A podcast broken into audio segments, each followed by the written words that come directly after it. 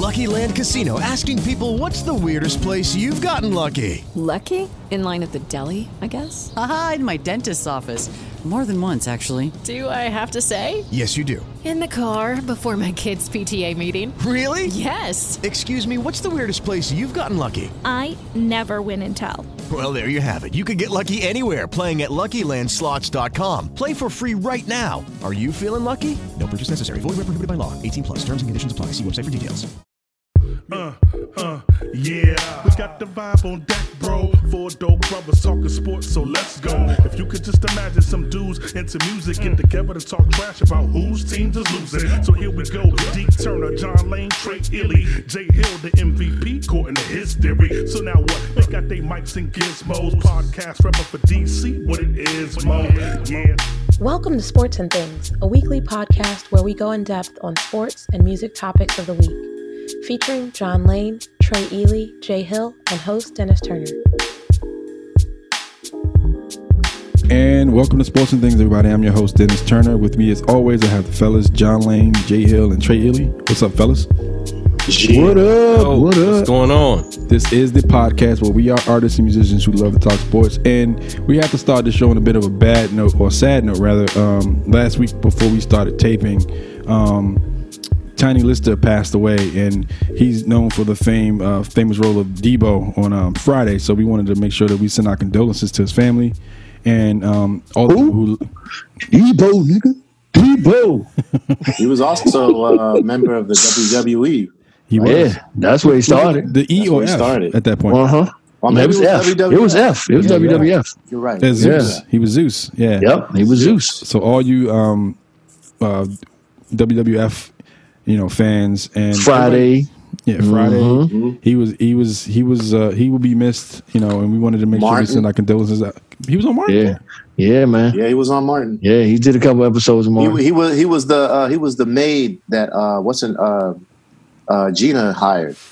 Yep. Ah, yeah, yeah. He had them yeah, pecs. He was like, "Oh, go on, clean over there." He, He was doing the super pec- He was doing He the was pec nice. stuff. Yeah, Yeah, I remember. The he had a lot of uh, roles, man. No Holds Barred. with um, Hulk Hogan.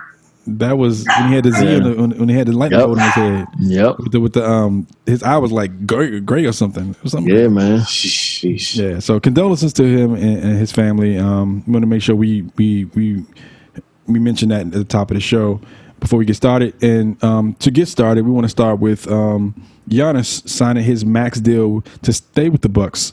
And I want to get everybody's take, or you know, take on the chances that the Bucks have now that Giannis is going to be there for the next at least four years because he has an opt out on, on on his fifth year. Um, but he says, you know, Milwaukee's his home. He wants to he wants to bring a championship there.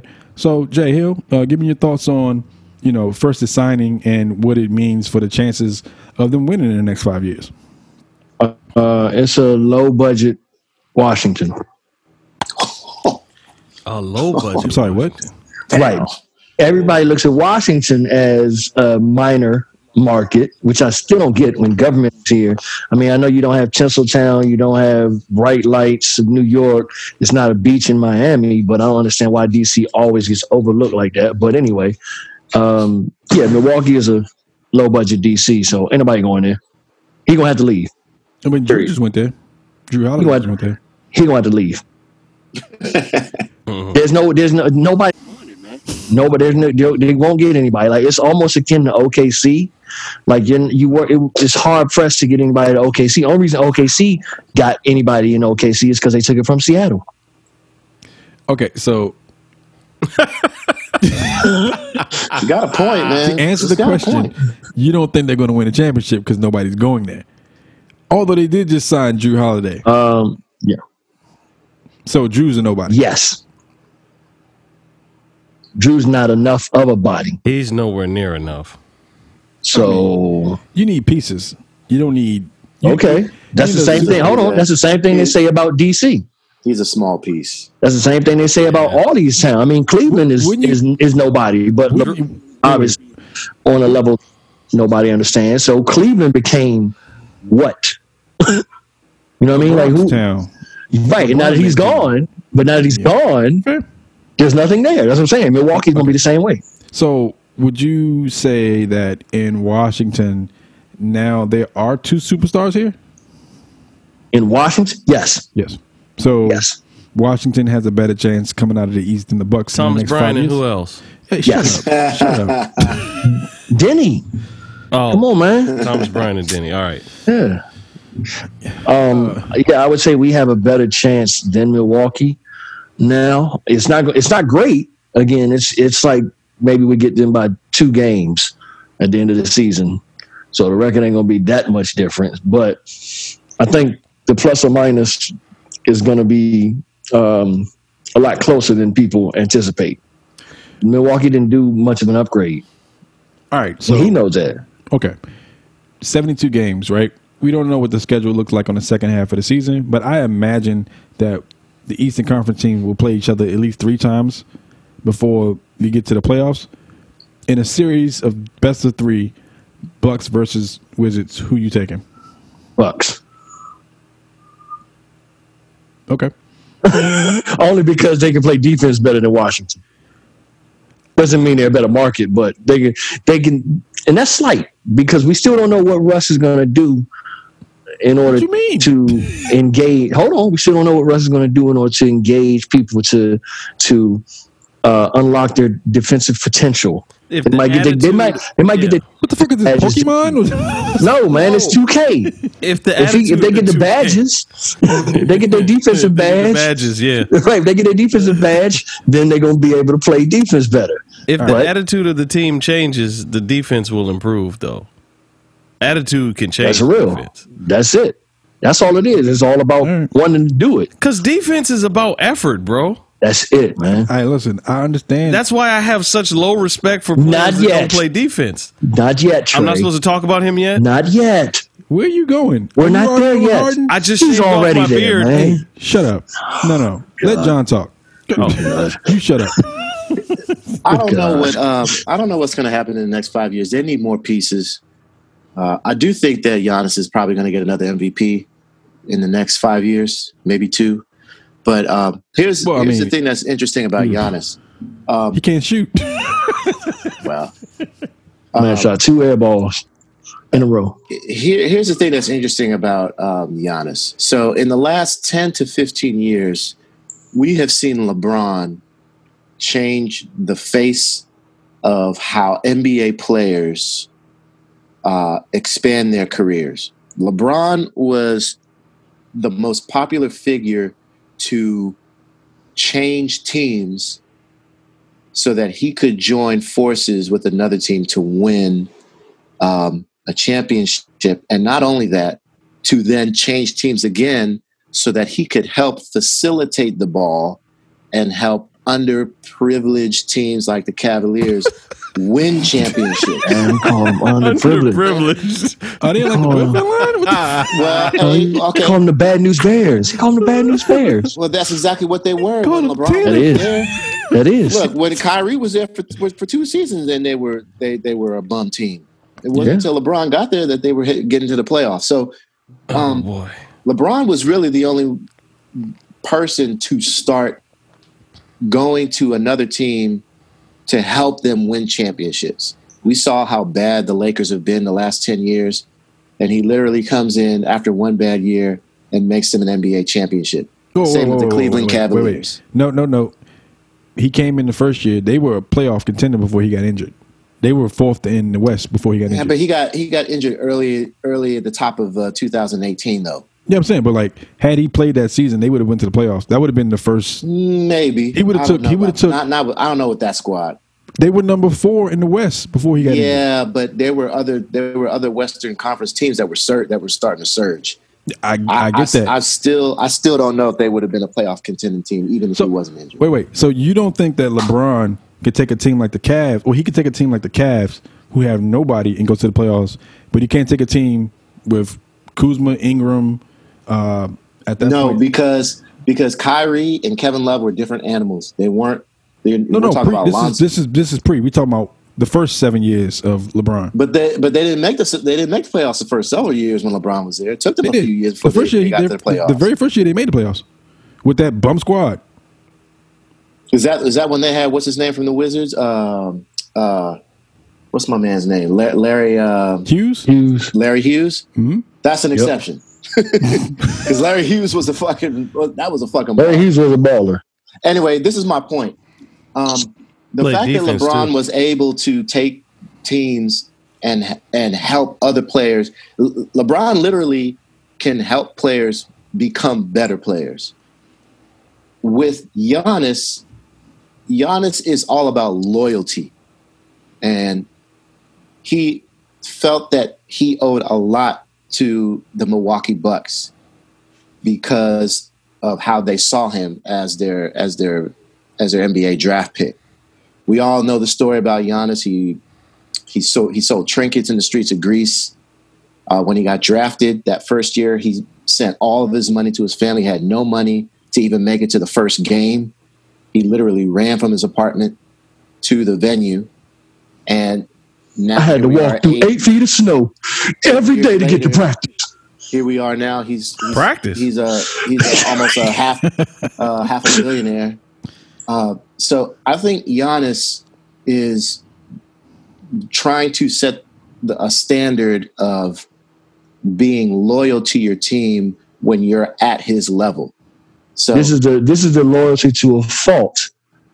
Um, this is this is basically the loyalty to a fault program or plan that he's gonna he's gonna end up with. He's gonna end up there sure. and and and basically live out his whole career, never get a ring, never get a ring. No, no, no, He- not like Kobe, like um, mailman, like but, Stockton. but here's That's what I'm here's saying. Here's the thing. I think I think Giannis is going to have a big enough voice to try to convince other players to come there and, and win rings. okay, I think we'll see. Yeah, if yeah. that doesn't happen, then I agree with you, Jay. He's never going to win a ring in Milwaukee. He's going to have to join a super team. Nobody wants to go to Milwaukee. That, I, I get it. I get it. KG wanted to get out of Minnesota. K- That's the thing. KG wanted to get. KG wanted. To, he wanted to stay in Minnesota, but then realized, yo, I can't. Nobody wanted to come to DC before Westbrook came here. Exactly. But, But- that's what I'm saying. If you hmm. if if Giannis can convince somebody, look, Giannis has been to the playoffs the last two three seasons. But do you? and to the Eastern? do you think this Conference, would- but do you got to the think- NBA Finals? But do you think Westbrook coming here was Beal convincing, or he knows Brooks? No, I I, think think, it got has a lot to do with Beal. He I got think traded. it has a lot to. He did, but I think it has a lot to do with Beal. I think he wanted to play with Beal. He did not want to play with Harden, and he looked at the he, he looked at the Nobody thought. wants to play with Harden. He looked at the thought of going to DC, which is a valuable market. He looked at the fact that John Wall wouldn't be there, and that he would be playing with a with an underrated ball player because Beal is very underrated. Mm-hmm. And This is under- Westbrook this is- knew that if he goes there, he could be the key piece to help elevate all the other players there. So this I mean, is you under- heard you, you heard the talk about DeRozan. They were talking about DeRozan coming to DC. Mm-hmm. But this is all under the guise that Westbrook had a choice when he got traded for a player. I don't know that he had a choice, but I think this was one of the destinations. You he still would have some say though. You still have some say. Like, of course, ultimately, You still have some say. He was All have- okay all with have this as being one of the for sure. destinations. But he didn't And have a that's- that's- choice. If they would have sent his ass to Charlotte for name a player, he I, would I have to go to Charlotte. believe. I believe another- two that is- things. I'm sorry. Go ahead, Trey. Yeah, yeah, no, I was going to say real quick. I believe two things. One is that he, this is one, if not the place he wanted to go, one of the places he wanted to go, he was okay with going to. Two, I believe players of his caliber, unless they are traded on some kind of hostile situation, Have they are say. they are consulted about the hmm? destination they go to. yeah. I mean, it's like Because the the receiving team is going to want to know does he want to play here? I, I, I Right. believe the receiving team. If you're Yeah. getting a guy who can write his own ticket, you want to know does he actually want to be there before you give up a lot for Like him. you really think if, I- I if get they if. Sacramento traded four people for Westbrook, he'd have been like, all right, I'm gonna go to Sacramento. I'm cool with that. No, fuck no. I don't go to no He goddamn. Sacramento Who's he gonna wouldn't have done it because they would have known that he wouldn't have been happy and it would have been a waste. It was Exactly. But then what does he it's- do? It's, it's, it's ultimately his choice, and that is another result of LeBron James. Because LeBron James was the was literally Controlling his first destiny. player to say, "I'm not going there. I'm going here. I don't care how much I have left on my contract. Whoever, whatever. If I have three years left on my contract, guess who's paying for it? Either this team or the team I'm going to. But I'm not staying here, and I'm going over here. And that's why all these other players are doing that. Giannis is different. Giannis has this loyalty about him. He's like, I want Mm-hmm. to stay loyal to the city of Milwaukee. I don't care if there's no market here. Let's build a market here. And I think that he has a strong enough voice to convince other people, especially if he goes through the first round of the playoffs into the second round of playoffs again for a consecutive year. I think, Well, if he gets to the if he gets to the second year of the playoffs, his second round of playoffs with the team they got now, I can see I can see a move happening to get another piece there. I, Yeah, right. I mean, we don't know who that piece will Yeah. be. The free agency coming up um, next year is looking uh, pretty interesting. Um, John said something that I wanted to ask um, to kind of cap this off. Do you guys think it's a bad thing that players can control their destinies like that? Yes. Yes. Yeah, definitely. It ruins it ruins it ruins Yeah. fandom and well it ruins franchise fandom. It helps player fandom, but it ruins franchise fandom. So Getting a lot of that you- player fandom you- now. You, you get a lot of people right. saying I'm a this player fan, and Right. wherever they go, they just Right. buy the jersey and become a well, fan of that team. let me take these colors off. He's gone now. I mean, legit, like I, I never even bought a Cavaliers jersey. I'm a LeBron fan. yeah, you're one of them, right? I never yeah, bought one a of those. I bought Miami gear. I and bought wasn't gonna call gear. anybody out. I would, but I you don't know, give a shit. Come on, y'all. Hey, but look, it, the, ru- the it funny thing the about reven- it, it ruins the revenue of the team too. yeah, yeah. And the, Yeah, the reality is, like for me, I'm I'm a LeBron fan, right? Like I like I like certain players. Like I was a Blake fan, fan for a minute, but I'm a LeBron fan. But I also like the DeAndre Wizards Jordan. team. Oh shit! Yeah, I mean, He's a Dwight Howard fan. I, I wasn't no no legit. I was a Magic fan when Dwight was there, but I didn't buy any gear. I bought a hat maybe, but I didn't buy any gear. Like I bought DeAndre Jordan's jersey because I thought DeAndre was, you know, he was doing what he was doing in the Clippers, and I bought uh, LeBron's jersey when he went to the Lakers. I couldn't get with him when he was. I mean, I I watched the game with Cleveland, but I wasn't like about to go out and get gear for that. So I was just curious to know what you guys take on whether or not it's hurting It's the game. It's I don't like it. All right, moving on. Horrible. Um, So Old man, old man speak. It's horrible. yeah. okay, moving on. Next subject. Uh, we all got our first look at Wall in Houston, um, and Harden's still in Houston, and he said he's not focused on the trade. He just wants to focus on the game. So I want to get you guys' take on. Wait, before before before before you say that, did you did you guys see the interview uh, post game last night on James Harden when when the reporter asked why he was spending time in Atlanta and Vegas? Yeah, he said his trainers were there. Training what? The liquor wrong bottle. I can't help if it's atta- it's like the you know it's, it's attached to Magic City. I didn't know they was going to build my training facility right next to Magic City. He's like, How was I supposed look." to know that? At the end of the day, Houston don't have all you can eat buffets. Vegas does. yeah. All right, oh let, me, let me get you guys' take on on first of all, and then on uh, the sound bites from Harden. Uh, Trey, since you've been eager to go for the last forty five minutes, you have the floor. All right, man. You know, first I want to say that this is Trey Ely, and I'm really happy to be here on.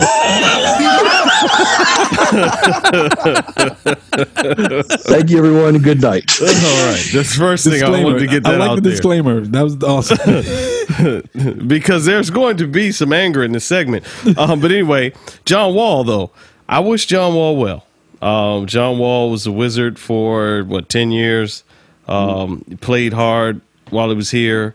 Um, you know, so I don't wish him anything bad. You know, I hope he comes back from his injury and does well. Um, you know, I hope the change of scenery and all that maybe helps him. You know, maybe mature with some of the off the court stuff or whatever's going on there. But uh, you know, I hope he does well there. That team's got to settle out and figure out who it is because it's changing. It's still evolving with the next prima donna we're getting ready to talk about. Um, and so, with that being said, you know, nothing but good wishes for Wall, and he he looks good in preseason so far. So hopefully that means he'll be good. Um, but James Harden.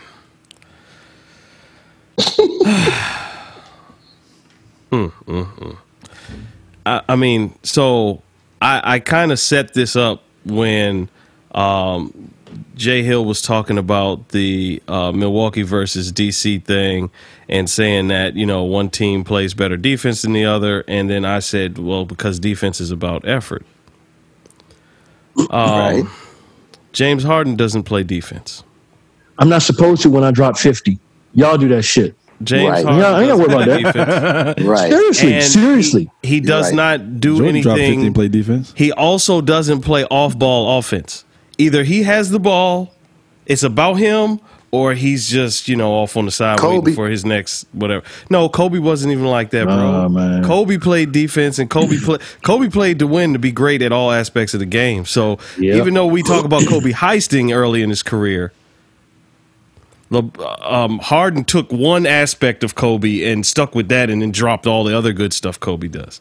Um, so anyway, um, with that being said, then that that carries over into this prima donna attitude where you know he's a party girl or whatever we're talking about. He's in Vegas and Party girl? Magic City all the time, and all this. It's messed up. It's so and messed then, up. and then the dude, and the then the disrespect dude, is just adding up. he doesn't have he doesn't have any teammate. He hasn't shared a backcourt with somebody who likes playing with him. Chris Paul is the president of the Players Association. He represents this man's interest and well being in negotiating contracts and all that kind of stuff. And he even came out and talked about how terrible it was to play with him. True. Westbrook is like, I need out of here. I can't play with this dude. Nobody wants to play with this dude because he's about himself and he only contributes to the team when he has the ball in hand and the camera's centered on him. Bruh, worst teammate ever. And he's not going to bring your city a championship. I don't care what his individual street ball skills can do, all his dribbles and and his getting a lot of trips to the free throw line and shooting these jacking up these threes and everything. Okay, he's a good scorer, but he's not a team player. He doesn't put out effort all throughout his game. Doesn't play defense and therefore is not a winner. And then he's trying to demand to be traded to places that don't need him because he's not going to contribute to their team chemistry and atmosphere. It's a freaking joke.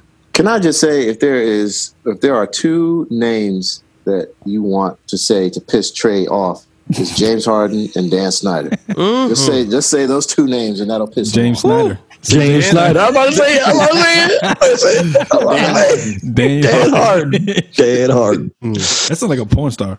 Dan Harden. All right. Both, well, both beard. of them have screwed their organizations. Whoa. Okay. Well, John. Uh, I mean, he pretty he pretty much said everything that needed to be said. But uh, James, I know, right? It's like, There, there's can nothing. we move on? Yeah. nothing, there's nothing else to there's, say. there's really nothing else left to be said. I mean, James is he's he's he's a guy who was a former six six six man of the year, and he wanted to prove himself worthy of not being a six man, and he has. But um, Kobe Bryant said it best. Uh, the type of ball that James Harden plays is not going to win you championships, and James Harden agreed. So that's all I'm gonna say about that. Let's move on. And he still doesn't care. He still doesn't give a shit. it, feel, it fills the arena. It fills the arena. It's good for. It's it's a good stat line. Here's It's my my good stat line. Here's my follow up Don't up send question. him here. And we'll move on. Here's my follow up. Does any team take James Harden and win? No. Win what? Anything. Yeah, any team can go Win to a the stuffed animal at the with fucking James museum. I mean, yeah, he will. Ta- he will. He will play regular season ball and get them to the play. Yeah, I mean, you know, He could I go think to so. Heat. I think somebody He could could go to win. He can go to, go to the Eastern Conference Finals. you know, he would mess up the chemistry on the Heat. They have Houston a really had good a chemistry. Houston He had like would. I don't think he would. Here's the thing. I don't think he would. I don't think he, would wouldn't mess up the chemistry. You just have to freeze him out. Exactly. Thank you, Jay. Thank Wait, you. Right. but at one point in the last three years, Houston had one of the best regular season records. Yeah, but Period. at what? At Because everybody was shooting. Everybody could shoot. that- They didn't defend. They was scoring 150 points a game almost. How does that benefit you at the end of the season when in the playoffs you need to play defense? That shit doesn't work. That's what uh, Kobe Bryant's whole mode of operation was about. It's like I mean, you can yeah, put we- up an average of 150 points a game in a regular season, but if you ain't playing no fucking defense, you're not Winning. The game slows down so much in playoff ball. The game, like like literal speed of the game, slows down so much during playoff ball because everybody's tired, everybody's game mm-hmm. planning more. Everything has been basically shrunk. So, can your three three ball offense work in this? Obviously not, because it has not. I mean, we all know defense wins championships. I just I was just curious to get you guys' take on whether He any could. team, any of the thirty-one other teams, could use the services of a player such as Harden. He could. He would just. He would just. They would limit. They would limit his touches. Unfortunately, they would limit his touches, and obviously he would. He would like he would learn the scheme early on. Oh, y'all niggas trying to give me the ball like very, very sparingly. So I'm not gonna get 30 a game. I might get 25 a game. But wait, so to to to could go against that with a player with the status quo that is James Harden, like he comes in to any organization, you know what he is. So does he?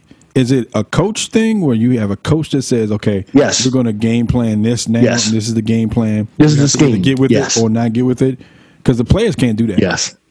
You know what I'm saying? So, all right. Well, okay. Well, we'll see how this plays out. It's been playing out very slowly, and the season starts next week. So, I mean, you can't, you can't, you can get people like Kobe on the floor, like LeBron. I can't I can't let this shit go. Why y'all ain't saying nothing? I can't let this shit go. Dennis over there on scissor. Y'all niggas ain't saying nothing. Look, I'll I didn't try even say anything. I tried just- to. I just saw my thing say unstable. Man, that whole conversation, I- I that conversation was hard as hell to have, man. I felt like I was talking, to, and John ain't saying Oh, Jen, shit. I was trying, dog. Was- John just let me go. Nobody wanted to interject anything. Yo, I, Batteries running low. It sounds like his mm. batteries are running low. That's what it sounds like. even- it was it was looking at the screen is what, what did it for me. I, I couldn't look at the screen. Wait, is it is it is it is it okay now? No, you, your motion is even like you look like you're doing motion, like motion capture. Yeah, you look like you're doing stop motion. Oh, yo, it says Mr. Turner's network bandwidth is low. Just popped up. Yes? Yep, my screen did. It's gone now, but it said that. For me. I Uh-oh. didn't even get that.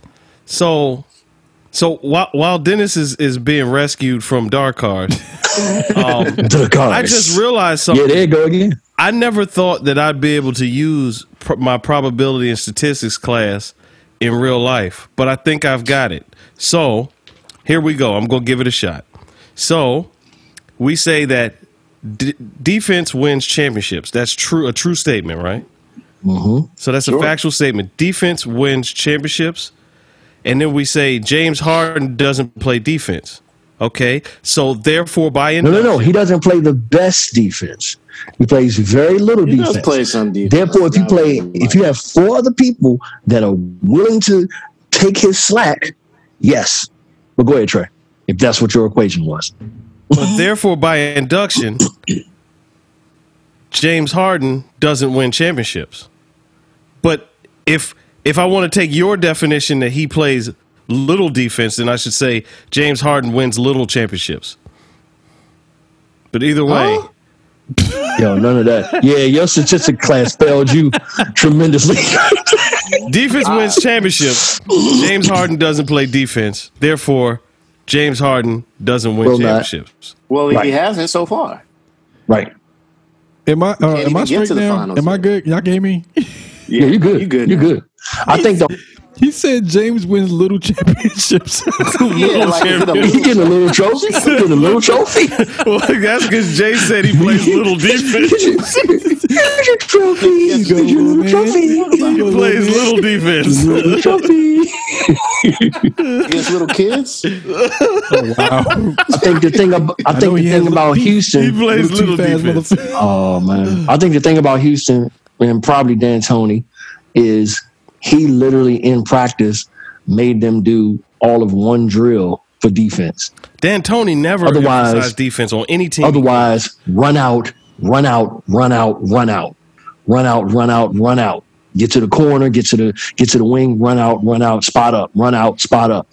We might get back in time, but just run out. Bro, And I mean, he was he he and he kind of what he tried to do was he tried to take Golden State's method and just amplify it instead of having two. Let's have five that can shoot the three and see but what you happens. know what? Danton- D'Antoni has had that reputation from Yeah, I before He has. to Houston. He has. reputation the whole He time. has. Yeah, He he's has. Gun, You're right. running gun thing has Anywhere. his thing. You're right. New York. I mean, Phoenix, Yeah. everywhere. You're right. No defense. And it sucks when you have people that aren't offensively skilled D'Antoni's in. uh, Um, nowhere. Right? No, Did somebody he's pick him up? somewhere? I thought He got picked he up got as a wait. That's, he's not he hired get- yet. I don't know. Good question. Let me look it up.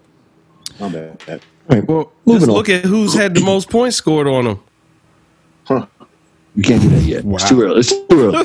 Good lord. Too early. All right, let's move on to football. Um, Alex Smith went down last week with the with the leg injury, um, and Haskins came in.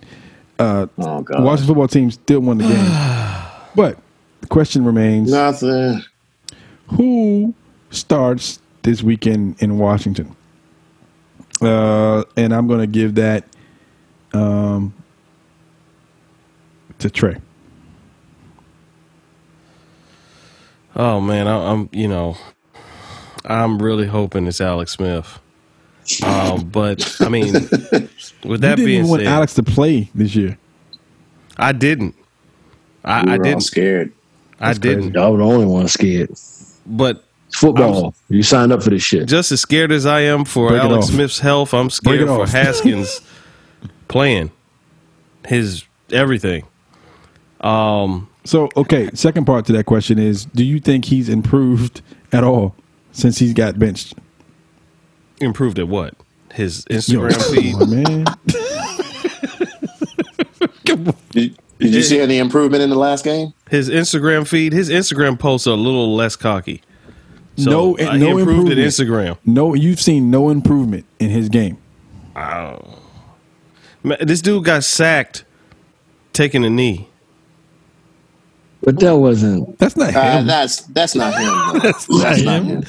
Yeah, she's trying to burn extra time. I mean, the- the, the whole coach- objective of that is to get down before they get to No, you. no, no, no, no, no. The whole objective of that was to take time off the clock. burn clock. You're right, but you're supposed to dip down before they get to you Yeah, but he was because you don't want to take time off. fumble. Yeah, but I mean, I'm not bl- I'm not blaming him for that. He was trying to take time I off am. the clock, and he was he was delaying the amount of time in taking it. He was waiting for the very last second to take the knee. I'm not blaming him for that. All right. By the way, Mike D'Antoni is an assistant coach with the Nets. That's why I say he's assistant. He's not. He's Yeah. not ahead anymore. Ooh. But Steve That's Nash, who Right. he used to be Steve Nash's coach, didn't he? Exactly. Yeah. Oh boy, this is This is getting saucy. Uh, well, Steve Nash knew what kind of offense they ran. Like that's the thing. Like he knows Yeah, what yeah. I can. I can take pieces of your offensive offense with with these two people that I got. So yeah, let's do this. Anyway, I mean, back to Haskins. yeah, it's back to Haskins. Uh, Oh, and that's another reason Harden wanted to go there then. Play with Haskins. No.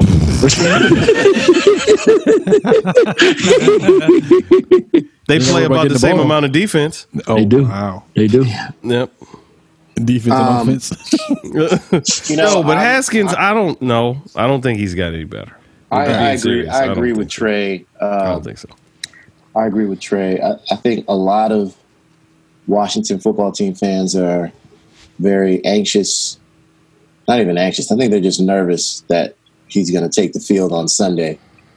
Um, he had one very good drive. That first drive was pretty good.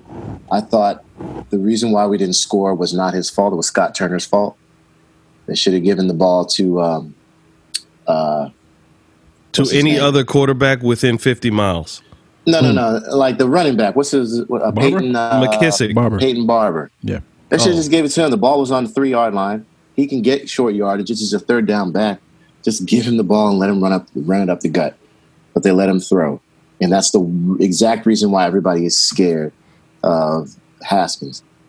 Um, he has moments, but he has. I feel like the longer he's in the game, the more mistakes he's going to make. And I just don't know that this kid has had enough of sitting on the bench and watching Alex Smith. Uh, we talked about this a couple of No, podcast hasn't episodes ago. Alex Smith is an average quarterback that knows how to manage the game. That's why he has a three and one record. That's I think he's why almost better than average.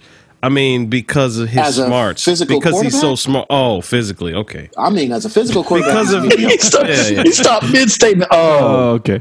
yeah. I mean, As because he's a very smart quarterback. That's what I'm saying. He's Yeah. very smart. He he rarely throws any. He, he rarely throws picks. That game where he came in late, what was that against uh, Baltimore or against Cleveland?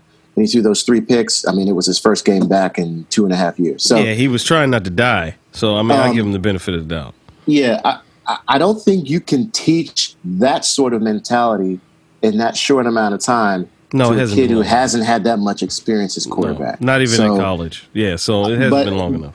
I will. I'll, I'll end my my segment by by saying, if I'm not mad if Dwayne starts and plays a game against Seattle because that'll give a little bit so that we can at least go uh, two and one in these last three games. Because I Right. is Russell even playing? Is Russell playing? So Yeah, he's know. playing. Is he playing? Okay. he's so I playing. know I mean, they weren't sure about him. we were laughing and joking during my part, but in all seriousness, I did I do think that the best decision is to start Haskins because not because Haskins is better at all, but because Alex Smith with anything that happens to that leg just give it another week and just make sure because I mean this is serious. So I mean just or it could be uh, or at least you know. So I, I think it's worth you know um, give him some time to get better. Yeah, like I, why would you rush him back? Like Yeah, if it's not exactly. going to affect your Because overall Dwayne record. Haskins is your other option. It's true. True. but still, why rush him back? Like I, it's so much. It's so much weighing on this dude's legs. Like it's like, dude, like Literally. yeah, like And and the other the other the, the other backup is uh, this guy named um, is it Tez Montez? Um, Oh yeah, yeah, Steve, yeah. Steve Montez, Yeah, yeah. and then they have another guy named Tyler Heinicke. this all practice Correct. squad players. The Montez, I think, is a practice squad guy, and I think Heinicke, who's been in the league for like It's not his name. like eight years, That can't be his he's name. he's not a practice squad guy. He's a he's a COVID nineteen quarterback. I'm sorry. Yeah. So, Yeah, yeah, yeah. Teams yeah, are starting so- to have that COVID nineteen Oh, quarterback. You quarterback just sit in. is, You just uh, sit in a bubble. You just no. You just sit in a bubble. Exactly. You just sit in a bubble. That way we can call you at the drop of a dime. Right. We don't have to worry about COVID protocol because you have been in a bubble this entire time. Exactly. Oh, this It's is- like this it's is- break. It's breaking case of emergency glass. This, one this is, that what person. the Broncos didn't have a couple weeks ago. Basically, right. yeah. Got yeah. it. So All right. Well, um, that's a good take. Uh, hopefully, Haskins, if he does play, he uh, he does well enough to help them win a game. Uh, and I hope that they are smart with Alex Smith because they need to be smarter with that guy's overall health because we don't know the implications of what's going to happen to him 15 10 15 years down the road with these leg injuries. Like he's sustaining multiple leg injuries at this point. So hopefully they're, they're being smart about that guy's future and not just the the moment in the moment. Um, we're going to take a break. And come back we'll have more sports and things What's up, everybody? This is Dennis Turner. Just want to let you guys know you can find us online.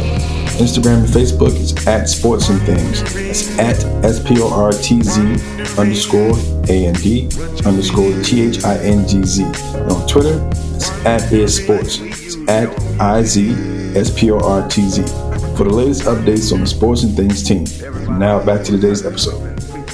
And welcome back to Sports and Things, everybody. We're going to get into our next subject, which is uh, we all are suffering from the effects or, or dealing with the effects of COVID and coronavirus. Uh, and we know they rolled out the first batch of vaccines this past week. So it's been debated whether or not athletes, uh, pro athletes, should be the first to take the vaccine. Um, and I want to get you guys' take on if that should be the case, and if so, or if not, why. Um, And I'll start with John.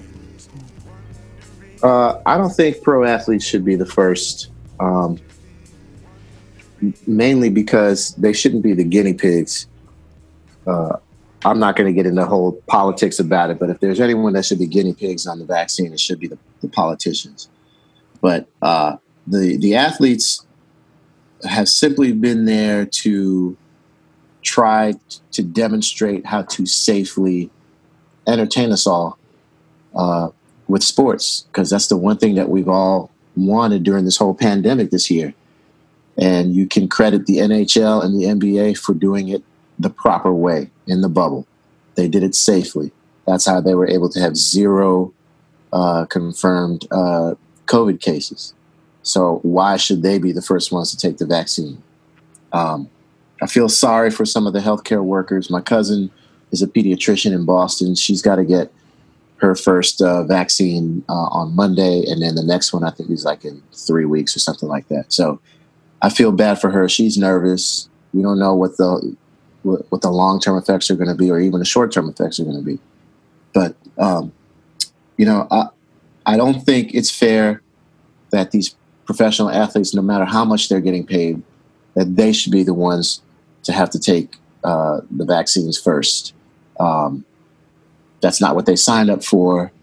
Uh, you look at what happened in Australia. Australia's they're basically back to normal living right now because um, they haven't really had any uh, positive cases in months. I think New Zealand is is leading the entire world right now with uh, getting back to normal life. So, all that to say, I, I think it's unfair for professional athletes to be the first to take the vaccine. Fair points, and um, I think the stats say something like they they tested fifty thousand, somewhat upward of fifty thousand people with the vaccine before they rolled out or got approved. Um, for they tested them over a six month period, so they could roll out the actual vaccine to give to people. However, I do agree with you. I don't think that athletes should be used as guinea pigs.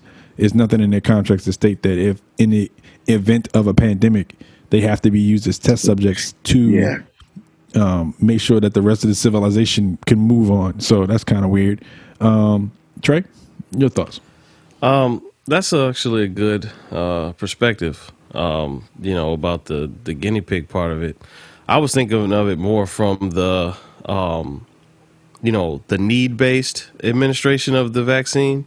You know, I'm thinking about the elderly, the sickly, the whatever, uh, the people who are in high exposure for, far as medical field, the people who are, um, you know, different types of essential workers. And I, I know athletes are kind of probably throw their hands in the air and say, "Hey, you guys got us out here as essential workers too." But I'm talking about more the people that are are are directly interacting with COVID positive people as part of their day to day job, um, or are like I said, elderly or you know vulnerable like that through some kind of way of being sick. Um, athletes are the most, you know, uh, arguably the most healthy, uh, uh, strongest people that we have in the country. They tune their bodies to the T for a living, and so they are the least likely to die from COVID um, or even suffer badly from the effects of COVID uh, because of their condition. So they are probably not the you know greatest in the greatest danger in, of needing a vaccine first. Um, so that's that's kind of what I'm thinking there. All right, um. I mean, I, I didn't, I definitely didn't even see the guinea pig angle because, similar to what Trey is saying, they, they wouldn't be good guinea pigs because their bodies are already, if not doped up, then just in top physiological shape that the reaction won't be the same if I take it. So that's not even how you do that. That's not a normal trial. Like there wouldn't be part of a normal you know, placebo or whatever, you know, the the the um the program would be. So you're not going to get let's get Demarcus Cousins in here with Jay Hill to see who reacts to it. What the fuck? Like, no, that's not how this works. fuck if he got a pre-existing condition because he tore his ACL. That's not the same. That's not. That's not even. That's That's, not not, diabetes. even at all. That's not even at all, dog. Not even at all. Yo, so so I think it's just more of the entitlement thing at play if if that's what happens. Like if if it does turn out that they were the first or they happen to be the first. I mean, I know it's already been kind of put out there that that that top officials in the in the White House uh, government are are getting it first. I mean, I think there's still a set group of people that are for and against it in some pretty big, um, not say positions, but um, like pretty big stature. So, like, if somebody, like, let's say a Will Smith says, I'm not getting it, you know, that kind of holds some weight as opposed to, you know, somebody like me saying, I'm not getting it. So, I think it's just one of those celebrity things more than anything. It's, it's not, it's not about, um, who's getting it as opposed to who needs it. Like, like John was saying, like I was talking to some dude that that he works. He's part of the White House police. He has to get it. Like like Yeah. John was just saying, oh, I was cousin. You have to get it. In the military, you have to get it. But that's because they own your body. Yeah. Now, if now if Adam Silver was like, it's mandatory for all NBA people to get it, that's a different argument. That's a completely different argument. That's what you signed up for in this particular league. That's what your contract stipulates. You have to because you have to perform a physical. That's part of your physical. Like you can't like like school. You got to get a tetanus shot. You got to get a whatever. Drug testing when they do drug testing. But it's not even like drug testing. It's more so like no, you have to have these shots in in place before you can come to kindergarten. What I'm saying, like You have to have it. in the NBA, they do random drug Yeah, testing. yeah, That's a part, of, the, right, part of right. the Yeah. procedure. Like you, you sign a contract saying that you you you agree to be randomly drug tested. Right. I, I think that with the NBA in particular, um, or just sports in general, yeah, just athletes. they have a blanket. They have a blanketed system over them anyway. Like they, the NBA goes into a bubble, NFL, in MLB, they kind of have like these things kind of set in place to protect their players. They have facilities that you can't get into unless you have a certain wristband on that says you are clear. Who has that going into like their their, their family's house? You know what I'm saying? So like they have these systems in place for That's these entitlement. to play and be in a situation where they don't have to be as safeguarded. So why would you, you why would you have to give them the vaccine first? when Exactly. You have essential workers who are Exactly. putting the face of danger every day, like John's cousin. Um, anybody who works anywhere in any hospital. You know, the, I, I read an article a couple weeks ago. The nurse or the doctor was talking about how she cried every day because she watched people die every day, and Yep. she's in there. Yeah. Yeah. She's in there. Yeah. She's wearing a mask, but Yeah. the wrong thing gets out, and like she gets a hole in her Yeah. mask. It's, it's almost like watching fucking uh, Resident Evil. Like you get a It hole is. in your mask. It really you're is. it's just like It you know, really I- is. I think that the people who should be they should their priority it shouldn't it shouldn't even be people who work in the White House at this point like because those Right. people aren't essential in terms of like they we're in a transition of power with the White House right now anyway right But that's the way senators are. They get health care for life. yeah and the article that That's went what out today was that one of uh, Joe Biden's top officials contracted Exactly. COVID Tested positive. right After. Mm-hmm. So- Got to deal with him. So that brings up another angle. Like Jay started to touch on this. Um, they, our, our current argument is based on the uh, rarity or the the lack of abil- uh, of availability of the vaccine, but um, as it moves on to being readily available, then these types of figures now turn into these and I say these types of figures because not just athletes, anybody public. We talked about politicians, different kind Bingo. of people. They now serve as advocates to help convince younger people to go out and get it once we okay. I, I guess once we know it works and it's safe and, and whatever, and, and I, I don't know how I, I kind of say that with a gr- you know kind of grain of salt because I, I don't know wh- wh- how long we we be before we actually do know that. But um, at this point, you're convincing people to go out and get it so that they, uh, you know, you can you can push this immunity where this whole thing is behind us. You know, I, I I was talking with one of my wife's nieces, and she's she's been like on top of this whole situation, and she told me that um, one of the interesting stats about this vaccine is that uh, one of a one healthcare official said that America only need the United States if they get thirty percent of the population to take the vaccine, that is somewhere uh, close to like I think it, I can't remember the exact number, but it's somewhere around three million people, and those include healthcare workers, people who work in the police force, people who deal with people in a massive, massive group uh, formality. And if that's the case, if 3 million people have been vaccinated, that's enough that we can start to see more and more people get back to normal living. If 3 million people have been vaccinated, uh, that should motivate a lot of a lot of other people to be vaccinated as well, where we can get closer to being back to normal living by summer of 2021. But she said you have to take an accountability of the fact that most of those people are the ones who are required to take the vaccine, like the healthcare workers and law enforcement officials and people Yeah. who are essential workers. I think it's something to that too, John, because like um my mom, she works for the National Cancer Institute, right? Like and they shut her building down and she has like first and when information goes out to these different um, organizations, she, her organization is one of the organizations that gets the information first. Um, and my mom, you all know, my mom had COVID. She was in the hospital for 20 days. She's diabetic. She has pre-existing conditions. And when I asked her, I was like point blank, like, would you take the vaccine? She was like, fuck no. Like, we don't know. They don't really know. They haven't done enough testing to know They're what's going rushing. to happen. Yeah, I mean, this is a rush. This is an urgent situation, so it's, they're rushing.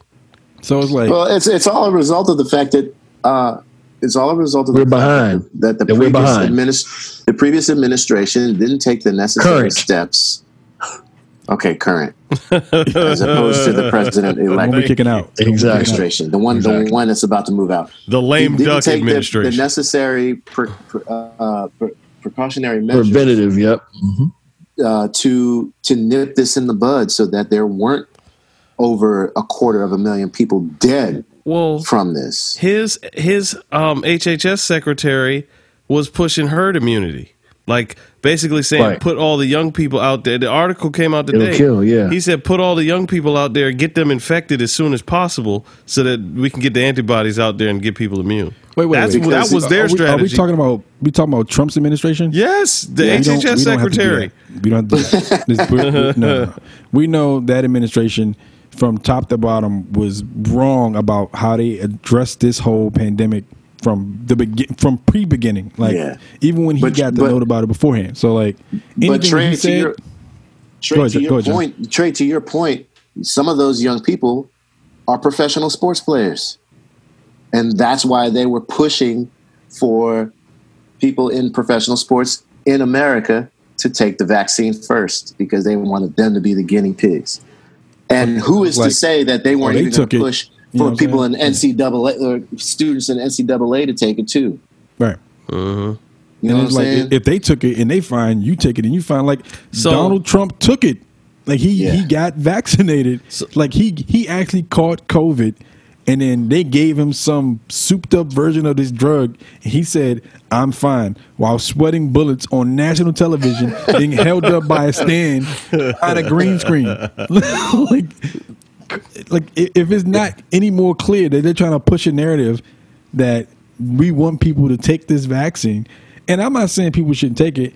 I'm just saying you got to be cautious when they roll out something this quick. It's like it's like moving into a new house that they put up in six months. Like you might not want to do that because something's going to start leaking after a while. Like you don't want to do that. So that's the thing. So that's what I was going to say. The elephant in the room about this whole conversation is that, you know, it's not the short term effects we're worried about because once they start giving the vaccine out, if it makes your head fall off immediately, you're gonna see a bunch of headless people. But it, you know, the, the the question is, you know, Yep. 15, 20 years from now, Exactly. do you turn green or, Or do you, you know, get cancer yeah? or you I mean, get like, anything? Are we going to start seeing ads on television that say, you know, are you a result of oh, the uh, lawyers are. are. going to be out. We are. the vaccine? In 20 years, We the lawyer absolutely are, are. coming You're, out. you're entitled. You're We entitled. absolutely to, are. uh, Did you yeah. work in a coal mine? Did you work in a coal mine? Did you work in a hospital during 2020? Well, then come see me, Chasing Boscolo. See, Jason Boscolo. that does sound like a sleazebag lawyer name. Greenberg and Betterman. It's- Uh-huh. here's here's the craziest thing, and I, I'll we'll move on from this. If countries like Australia and New Zealand are able to do all of that to get to zero without a vaccine, what are they doing that is so much that we can't do here? And the the, the it's just common sense. Not I'm gonna tell you, y'all gonna. it. I'm- Same y'all reason we gonna got laugh. gun violence you- and all that stuff. Not I'm gonna tell you politicizing I'm gonna Well, tell yeah, you why. wear Y'all your mask, laugh. s- I'm gonna tell you why. It's because New Zealand has a woman running their country. That's all. That's it. And on that, And on that note, That's it. Hey, That's listen, it. smart Sweden smart, was the same. bro. Sweden was the same way. They got a Yeah. woman running their country. Look at That's their fine. look at their COVID nineteen. Uh, Smart is uh, smart. cases. And if a woman is smart enough to say this is what you need to do, anybody should be able, they should be able to take that nugget of information and apply it globally.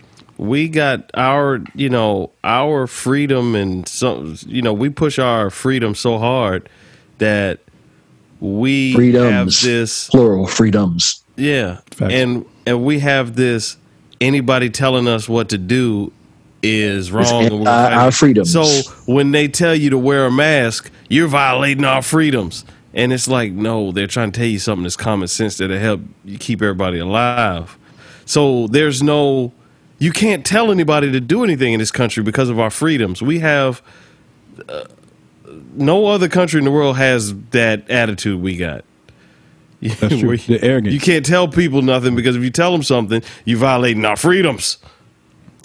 just just be smart, people. Like we we've been saying it on this podcast forever. Be smart. Wear your mask. Keep your social distancing. You can't make me wear a mask. All right. Next subject. Let's go back to sports. Um, and we're going to do a segment now where we go into errors. We're going to talk about which would have, which was the best era in pro sports and uh, we, is is is rooped off by 1960 to 1980, 1980 to 2000, 2000 to 2020. So when you give your uh, your your era, you have to state why you believe that's the error.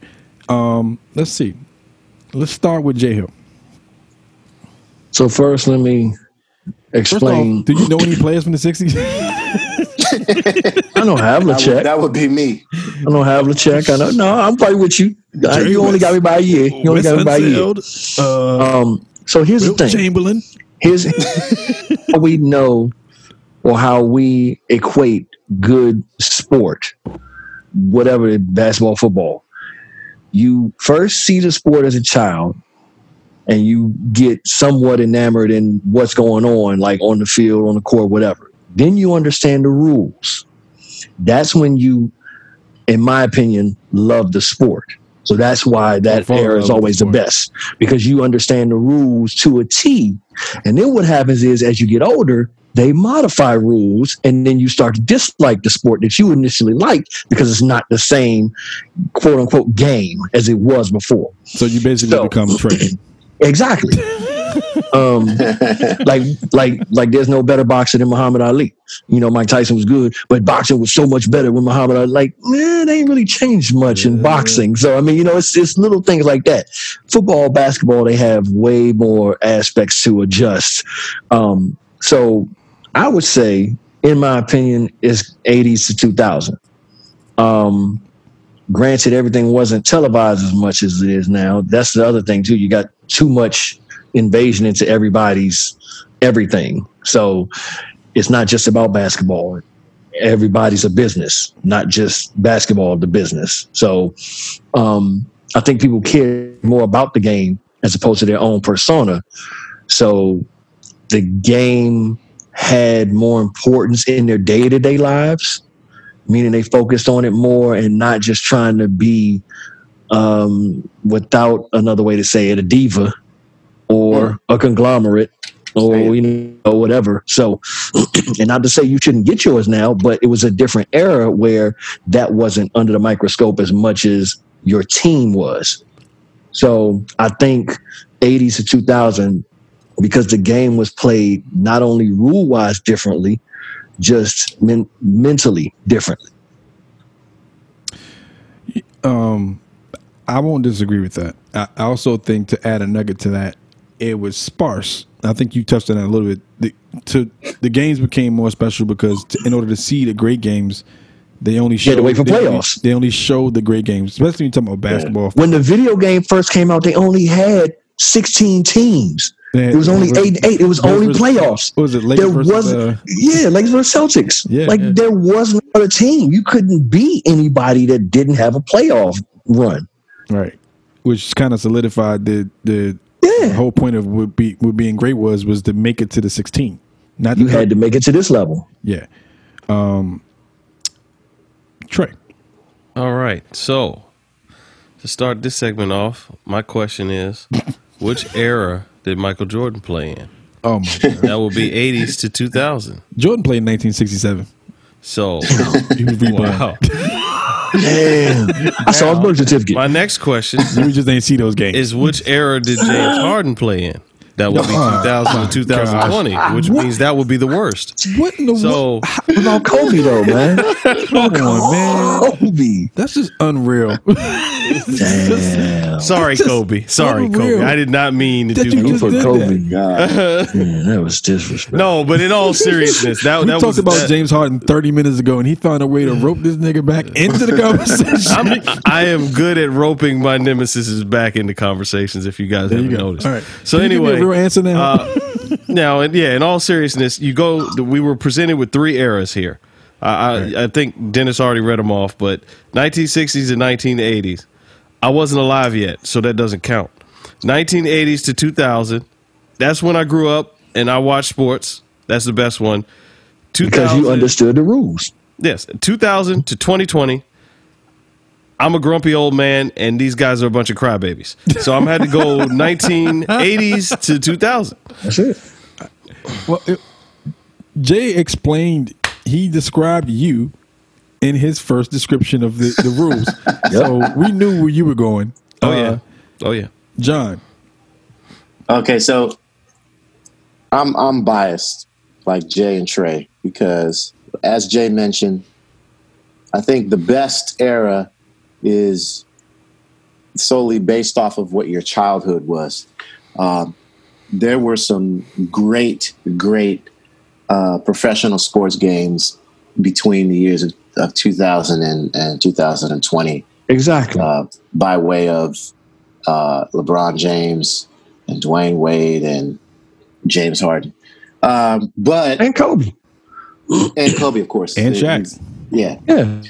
However, if I were to put them in order, I would say first would be 1980 to 2000, and then 1960 to 1982.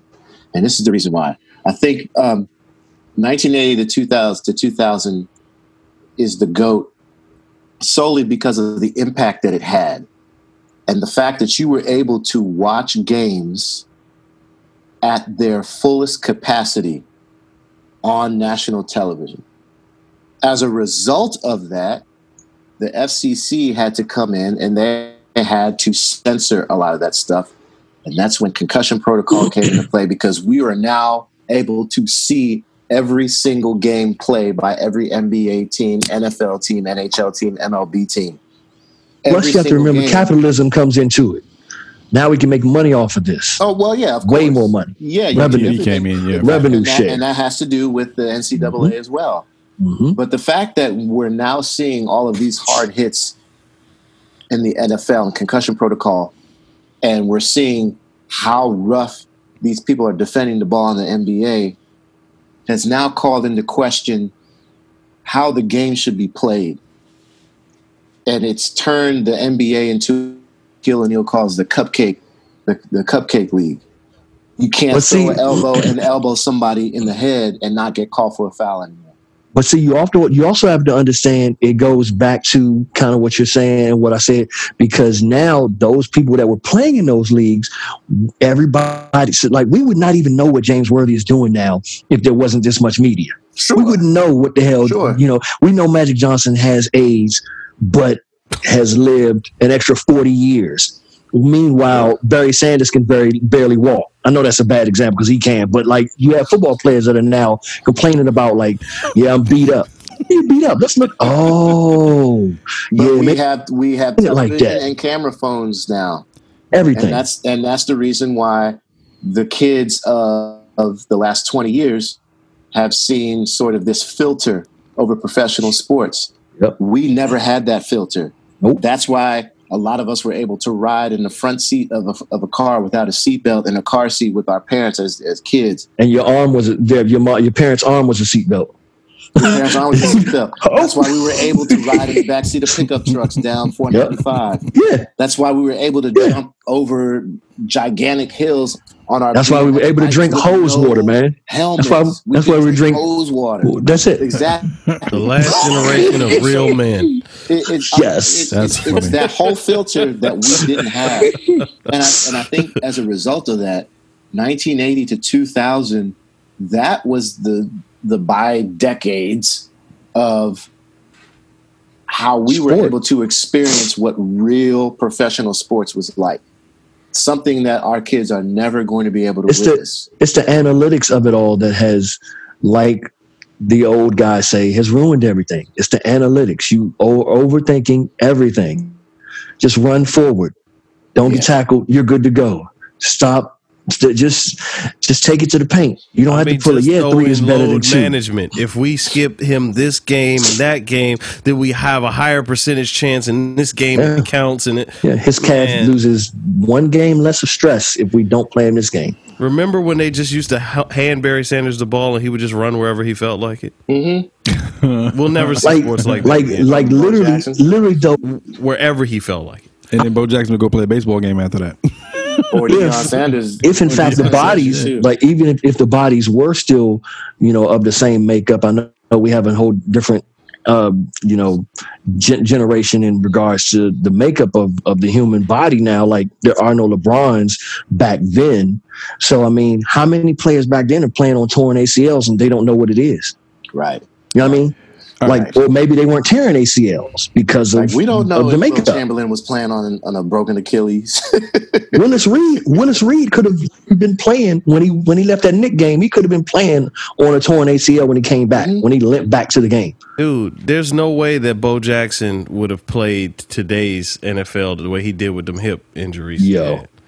Yo, There's no way that he would have played. it's a lot.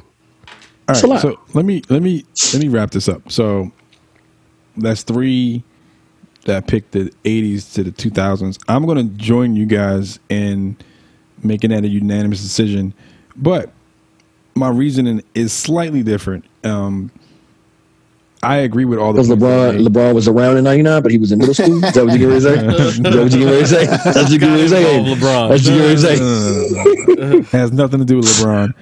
I, Yo, the you know, Lord Mary. I think the advancement of the sports as a whole but from 2000 to 2020, um, we've seen sport do amazing things in terms of like its growth. Like especially we talk about American sports like uh, basketball and American football.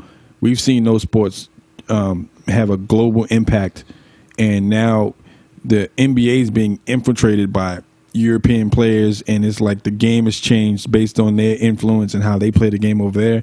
And I don't think that necessarily hurts the game in the long run. I do think that the game is hurt by um, the softening of like the calls and Yep. how they how they are trying to basically pamper these players. Yep. Um, so, and that's why I think the '80s to 2000s uh, is one of the the best eras because they let players play, and you had to work for the calls. Like you had to like get fouled Like you didn't get, you know, the thing that makes me, the thing that hurts my heart when I watch players play, and they they got them. You guys have all seen them when they got the reels on YouTube. When you see players predicting getting fouled. So they act out getting fouled, regardless whether they get hit or not. They already in the motion of getting fouled. So it's like they have to sell it. And they get calls anyway because they Yeah. sold it so well. Right. The ref thinks they you know, it's like that's that's whack. And back in the eighties, you had to get they had to take your head off. You know, Literally, yes. Like so, like I appreciated that part, and I agree with Jay, and that it was the time in which I think each of the Americanized sport, uh, American sports were setting in stone the the rules, the, the essence of the games of how they should be played. Like the '60s to the '80s, I can't really speak on that too much because I wasn't, you know, they didn't have a lot of televised games, and you can't even go back and watch a lot of stuff. You watch it on like the NFL when they show the highlights and all that stuff from back in the day, but the rules really got set in stone between the '80s and 2000s. So, what we as sports aficionados and people who love the game, why we love the game so much is because of what was set in stone in the early 80s to 2000s. So, I think that's the best era. Um, some of the best players and some of the best rivalries and why we love the sport came out of the early 80s and early 80s to um, early 90s. Like, because again, you couldn't have as much movement, like we already talked about. yeah, You're not able to move teams. players had to stay where they were, and those rivalries were built on those players wanting their teams to be the best. Like nobody from the Knicks wanted to go to the Chicago Bulls; they wanted to beat the Bulls. Like, Yeah. you know, or the Detroit Like Pistons or the Celtics. Right. Yeah.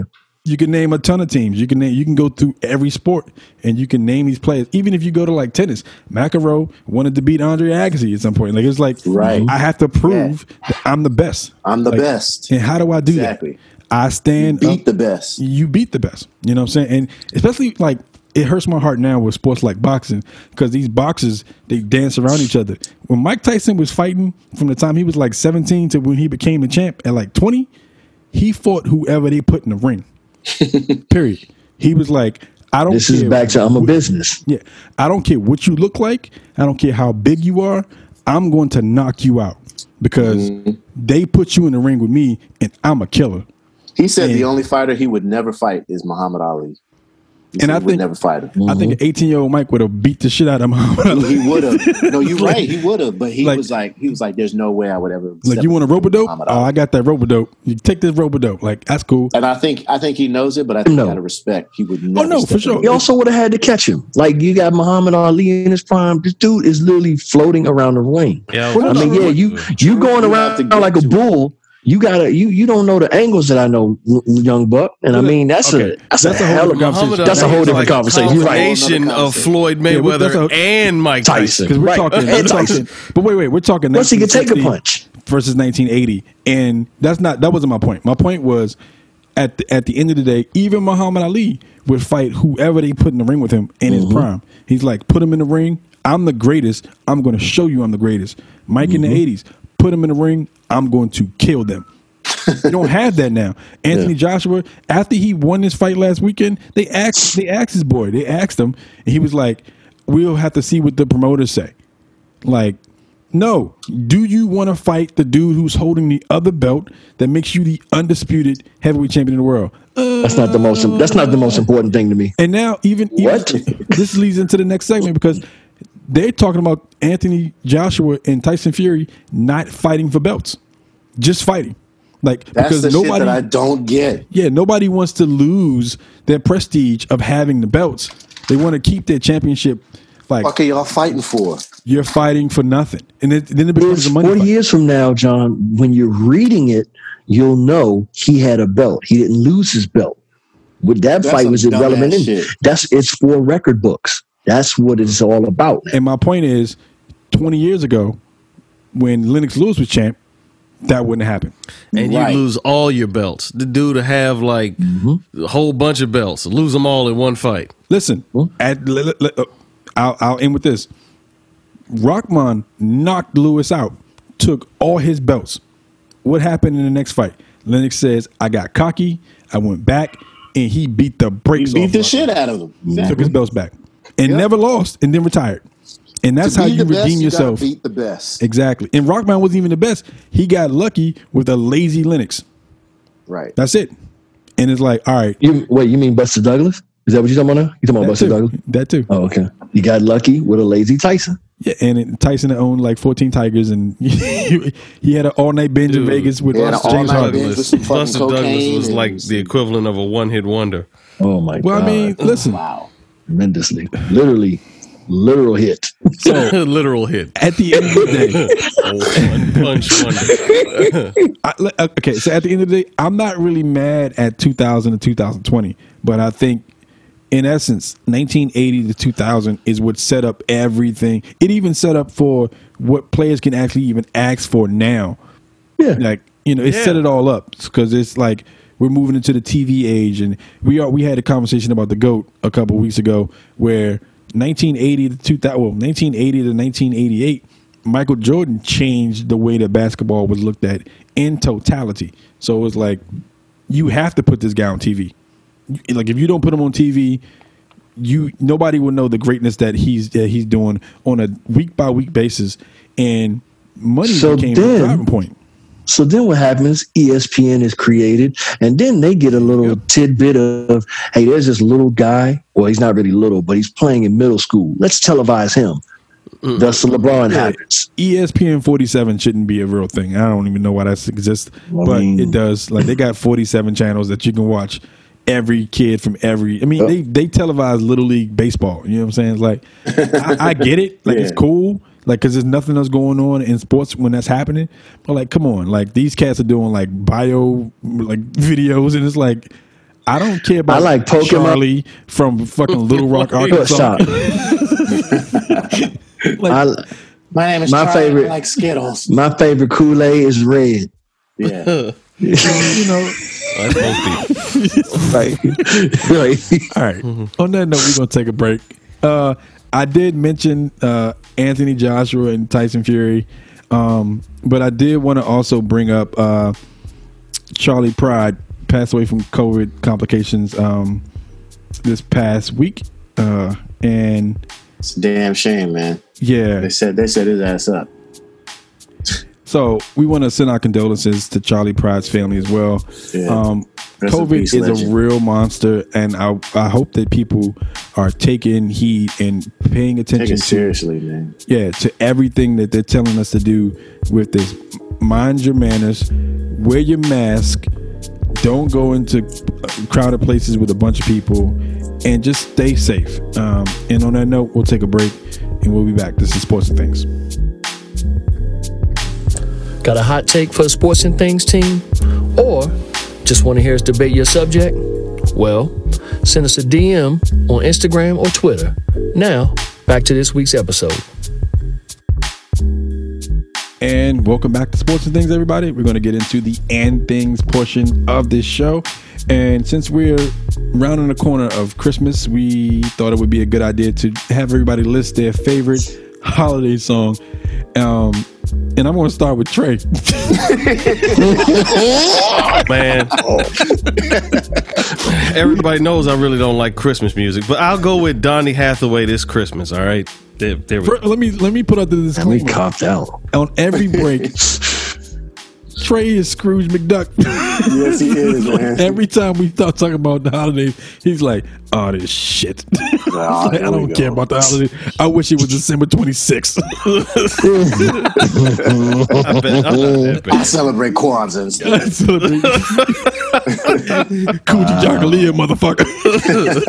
Wow. Harambe. I'm black, y'all. I'm black, I'm y'all. black, Get y'all. I'm black. Oh, blickety, blickety, blick back, yo. All right, uh, John, go ahead. Um, I am going to say, uh, I'm just. You just better not say mine. You better not say mine. What? What's your? Go ahead. Uh, Go okay, ahead. I won't. I'm not gonna say it now. Okay, go ahead. Uh, uh, Jay Hill Christmas by J Hill. Yeah, Oh Jay. no, no, you meant a J Hill Christmas by Micah Robinson. There it is. Or more, It is. a Micah Christmas by Jay Hill. It's called Jay Damn, yo. with Micah Robinson. No, Yo. um, How many times can you mention his name? La, la, la, la, my favorite, my favorite holiday song is actually an album, and it is called "The Nutcracker" by Duke Ellington and Billy Strayhorn. It is his rendition Nice. of uh, Stravinsky's. Uh, I mean, is it Stravinsky or good lord? I'm I'm I'm, I'm bugging. Um, not Stravinsky. Nutcracker? Uh, Is that, isn't that Tchaikovsky. Tchaikovsky? Yeah. Thank you. God, I'm tripping. Uh, Tchaikovsky's Nutcracker. Uh, it's incredible. Um, it's very, very creative. Uh, it's I have it on vinyl somewhere, but you can definitely look it up on Spotify and stream it. So that's my favorite holiday quote unquote song slash album. J Hill, All right, he didn't take mine. So mine is one of the classics. Micah Robinson. By, Micah close, Robinson. close, you close. It's by a guy named Easy E. Oh What? no! Oh no! Oh, oh no! Yo, it's oh, called you did it. Merry said close, Motherfucking though. Christmas is the name of you it. did it, dog. you did Oh, not. no. It's called Merry Motherfucking Christmas. It- this is not a song. And it I I'm is- would officially play. off It the is, hook it is one, This is not it a- is one of song, Dennis, at the it end is of this one of the greatest. It is one of the greatest songs ever. I will I will risk us getting pulled by playing that song without the phrase for it because that is ridiculous. You name a song that you can't even play while wrapping gifts for Christmas. Oh, you got to play that joint. If you don't play it, please, everybody, look up that song. Oh my God. Definitely the greatest holiday song. You right. See, the greatest holiday song ever. All right, Right. all right. I'm gonna I'm gonna bring it back to a sense of reality because that was not real. That's not real at all. That's not real. Um, my favorite Christmas song would be uh, "Christmas Time Is Here" because Trey took this Christmas, which is like the staple. I feel like, like I said before, like certain songs set up certain seasons, and that's this Christmas set up, up the season. But "Christmas Time Is Here," um, uh, the Charlie Brown version. Um, who, who did uh, Vince? Uh, Vince Guaraldi. Vivaldi. Vince Guaraldi, yeah. I mean, yeah, Guaraldi. Yeah. yeah, uh, that that song is a classic song. You know, um, I love the arrangement of it, the way that it moves. It's just it's just one of those classic Christmas songs. Um, so yeah, that is best holiday songs. I think Trey wins and Jay comes in second. Honorable mention and on that, we will go to artist of the week, and I will start with John Lane. for for Christmas. Some of you people roast marshmallows, but we roast Micah. Wow, Damn. yo, Because he's not here. You said you starting with me? if he was here, Yeah, you started with you, John. Um, I'm going. My artist of the week is the group Mother, Father, Sister, Brother (MFSB) from Oh, nice. Um, they wrote a song that became the Jim Vance theme song uh, called "My Mood." Uh, it was a song that uh, Jim Vance played at the end of every 11 o'clock news episode on Washington D.C. WRC uh, Channel Four Nightly News. Uh, but MFSB, they were uh, an incredible group out of Philly. If you know that Philly sound, you know exactly what I'm talking about. They they backed up Harold Melvin and the Blue Notes, O'Jays, Stylistic Spinners, Billy Paul, um, all the greats. So that's You my artist of the week, MFSB. You literally stole my father's artist of the week. Oh, word. Yeah, That's because we both old. Yeah, that's that's that's Damn. gonna be. now they got to fight. I play Two drums. I'm like I'm the Bruce Lee of drummers. Like so- two uncles. I'm the Bruce Lee of drumming. Come here, boy. sticks are like nunchucks. That's funny. Uh, I don't even want to ask Jay Hill about his song. He might name another gangster rapper or something. Yeah, he's already violated for the day. Oh, man, come on, man. Go ahead, Jay. Jesus. Yeah. Oh man, Um, Suge Knight's So, greatest My hits. bitch by Eazy Like, behind the wheel. the like driving behind the wheel, like driving. Oh no, um, no. My actual my artist of the week is um, the Love Unlimited Orchestra. Ooh, good lord. nice. Um, Look at you two. you know, they kind of got reaching in the popular crates, man. by Barry White, you know. But uh, yeah, they they had some some really good sound. They made they they they really made Barry White like uh, just sound phenomenal. Did- But Barry even White- without him, they sound phenomenal in general. So they don't need Barry White to stand on their own. That's why I did not mention Barry White and the Love Unlimited Orchestra, just the Love Unlimited Orchestra. And it was actually a group. It was actually it was, it was actually a three it was actually a three girl uh, group that was part of it as well. I got a tidbit about that. So whenever they recorded in the studio, um, w- the entire orchestra, if one person or a couple people would make a mistake in the take, he never All wanted to overdub. He was All over. strongly against overdubbing. He was like, "No, I want to run. I want to Yep. run the whole thing again." All over. He's like, and if one person From makes a mistake, I'm gonna leave it in there. But he was all about doing everything and re- having that one solid take. And so he would always practice. He would be he practiced for so long because he wanted people to nail the shit. Yeah. So he was strongly against overdubbing. You know, it's something. It's something about like the old school way of recording and rehearsing, like doing it over and over and over until you Not having right. in your mind that you can always oh I can fix that in post. Yeah, no, yeah. no.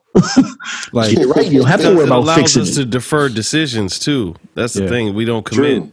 We don't commit to anything anymore. Like we we all we all have been in rehearsals that have lasted like eight plus hours and Easily. you know going back and forth over the same thing over like back uh, Jake can tell Yeah, you back sorry. in the day back in the early Goodness days Oh, I used to like I used to like rehearse the band and like leave the room and they were like just keep running it I'll be I got my sitting in the next part. room You only got your part. I'll be like, just keep doing it until I get tired of hearing it. And like, but that's that's that's the program I came from. I came from a program when the band director was like, I want you to do it until you get tired of hearing it, and then Right. until I get tired of hearing it. Because then Right. by the time I get tired of hearing it, you will have had it. So yeah. um, that's pretty dope. Right. Um, my artist of the week will be uh, this week will be Doobie Powell. Hey, I don't know if you guys are hip to Doobie, gospel artist, phenomenal singer, phenomenal producer. Um, I actually pulled some of his stuff. He had a, he got a new record out now called um, he got a single out called Heartbeat um, that came out this year. But I went back into the crates and um, the dude was just the, like he's like the gospel version of like Dwele. Like he's like real real saucy man. He's a, he's a really good dude. Like he has a lot of good like great hits. Um, and he can play. You know, it's just like I, I feel like if you get a chance to go into his discography, you'll find something that you like. Um, so that's my artist of the week, and that is our show, ladies and gentlemen. Thank you Oh, guys. wait, for did Trey, I get Trey, an Oh, artist? Trey- Trey ain't get his. my bad, my bad, my bad, my Trey bad. ain't get his. He said something about his father, so I thought he went. My bad. That was his artist of the week, his father. his, art, but go his ahead. artist of the week is James Harden. is his father Oh my! My- oh my God! Wow. Yo, come My dad on, is younger than me. Micah Harden, Micah Micah- Harden. Micah That's not a porn star. Micah Harden Snyder. Whoa. No, so my artist of the week is Cory Henry. Um, Cory Henry, who everybody on this podcast probably knows who he is, but Yeah. um, for all our listeners, he is primarily known for his piano, keyboard, Rhodes, organ, anything with a keyboard on it playing abilities. Um, he's come up through gospel and jazz. He's most popular for his playing with Snarky Puppy, who he's with for a while. He's kind of branched off on his own now, and he's got his group called the Funk Apostles. But um, to you guys' surprise, I listened to his Christmas album this week called Christmas with You. Very soulful album. I've worth heard it, checking out. Didn't he say he, he put out three albums this year? He said. Good, yeah, he did. And so, Christmas with You, very soulful album, came out this year. Definitely worth checking out. Cory Henry sings as well on the album. So, So here's my Cory Henry story, and John was there. So we were at the North Sea Jazz Festival, 2018, 17, I think. 17, 17. Rotterdam, and we played our set. who were y'all with then? Odyssey. Good Odyssey, Company. okay. Yeah. So we we're there, and this is when we had to run in with the Roots too at the hotel. That's another story. So It's a um, whole nother podcast. Yeah, yeah. So, um, shout out to the Roots. Uh, no beef, but whatever. Um, so we play our set, and then um, Cory Henry's doing uh, a jam session at this club called the Bird, which is a it's a nice club, but it's a small, like a little swanky club in Rotterdam. Maybe like five minute walk from the hotel that we were staying in. So we go back to the hotel, and then we say we're going to go to the jam session, and we get brought in through the back. It's packed from wall to wall in this place, right? And to the point where I don't even know if we're actually going to be able to get in because it's just like it's packed, it's at capacity. But they they walk us in through the back, and we walk in, and they they put us backstage, and we're like on the side of the stage, and you could just kind of see him being like, "Yo, who the fuck are these dudes? it's like who Yeah. the fuck are these dudes they just brought in?" And it's like at some point I think something clicked because they they were like, oh, they must be somebody because they're behind everything else. And when I say, I think I, I don't. We were there for like forty five minutes, maybe. Like We were there for a while, man, because um, what's his name? Uh, uh, drummer for uh, Snarky Puppy, uh, Larnell Lewis yeah, was playing, but Corey Fonville had started the set. He was playing drums with Corey at first, and then Corey got off the kit and saw me and said, "Yo, you wanna you wanna get on?" I was like, "Fuck no." I'm like, I'm not doing that. I'm not. it was- that. y'all got it. it was a sweat box, and they were smashing for about a good forty five minutes to an hour. It I think was they played. dope. They played. Uh, they played. Um, they played Prince's. Uh, They played Prince. Yep. uh, 1999, I think, but they played it like. Yep. maybe They played it like, a couple 80 BPMs. beats, 80 BPMs. Yeah, really slow. But Oh. that shit Like- was so funky. And you know who was hanging? You remember who was hanging out with us? Who was standing next to us? Was um, Nai Palm from uh, Hiatus Kaiyote. Right, right, right, right, right. It was like was- if the room was packed with like the who's who Yeah. of who's playing that festival that time, and it was like you look back, it's like this person, this person, and then us. Yeah, and then us. like, like, but then It was dope, man. you kind of see it like, and it, I remember we walked back to the hotel. I think we went to get we went and got doner kebabs. We walked back to the hotel, and then there was another jam session happening at the hotel with a bunch of old motherfuckers. oh my god! And it was like, "You guys want to play?" We was like, "No." and who wound up playing? Ralph. it, it was it was a Uh-oh. yeah. But do you remember? Do you remember the the guy who was running it? It was a jazz jam session. Right, right, right, right. and the and the guy who was running it when we got when we got there, he was like, uh, "Do we have a drummer? Do we do we have a drummer? Yeah, they didn't have a drummer. We need a drummer to, to play this jam session." And Ralph looked at me. I was like, "Nope, nigga, I am not going to." Mind you, so talking we left. We left. We left. We went outside. We got we got doner kebabs and like tacos or something, and then we came back like thirty minutes later. And the dude was like, "Okay, we got a drummer. Does anybody have any drumsticks?" Wow. God, this jam Wow. session ain't gonna happen, man. Nah, nah, nah. and of course, it was- Ralph played in that jam session. Yeah, Ralph played. We we went to our rooms and Ralph played, but it was a good night. Yeah. Like that, you know, and that, That was was the kind of energy. man. It was it was a dope energy. So shout out to Cory Henry. Shout out to all the artists of the week that we named. Um, my bad, Trey. I didn't mean to leave you out in the artist of the week. That was a that was a mistake. Um, I'm sorry. I'm not Micah. Sorry. On that Are you gonna play? Are you gonna play my? Are you gonna play my my Shut song though? Shut up. Oh, we gonna do. a Merry motherfucking Christmas. Oh my god, yo. This has been Sports and Oh, Things. wow. Make sure you check us out on Unhinged Sports Network. Uh, and make sure you go to fanatics.com and cop some gear. Make sure you go there and you you, you, check out some stuff. They have Hey, tune in next week. We got a we got a dope episode. yeah, tune in for the, the Christmas. Christmas. episode next week. We got something special planned for you guys. We've been talking about the J Dilla show. That's not the show next week, but we got something No. else planned for you guys. Um, and it's gonna be a good it's gonna be a good time. We're gonna have a good time. Um, make sure that you wear your mask, protect your family, tell your family that you love them. I'm Dennis Turner, this is Jay Hill, John Lane, Trey Ely, signing off to next time. Peace. Uh, holla. Look at Dwayne Haskins. Uh, uh, yeah, we got the vibe on deck, bro. Four dope brothers talking sports, so let's go. If you could just imagine some dudes into music get together to talk trash about whose teams is losing. So here we go. D Turner, John Lane, Trey Ely, Jay Hill, the MVP, according to history. So now what? They got they mics and gizmos. Podcast rapper for DC, what it is, Mo. Yeah, we talking sports and things from rookies who ball to vets who about to get more rings, plus more things like a jam session or something. Then we beefing cause our favorite team, Jai like slumming, Jai like pumping over podcasts and stereo. You want more than that whole hum, so here we go. Yeah, we go from bars to beats, the podcast or Astro Turf with balls and cleats like that, y'all. Talking sports and things, huh? talking sports and things. Huh? Preach the nomad up. Talking sports and things. Huh? We're talking sports and things. D Turner, John Lane. Talking sports and things. Baby, we're talking sports and things. Trey Ely, Jay Hill. Sports and things. Talking sports and things. Yeah. DC, baby. Yeah, DC, baby. Thanks for listening to Sports and Things featuring John Lane, Trey Ely, Jay Hill, and Dennis Turner. Be sure to follow and subscribe for our upcoming episodes. You can also reach the team on Instagram at S P O R T Z A N D T H I N G Z and on Twitter at I Z S P O R T Z.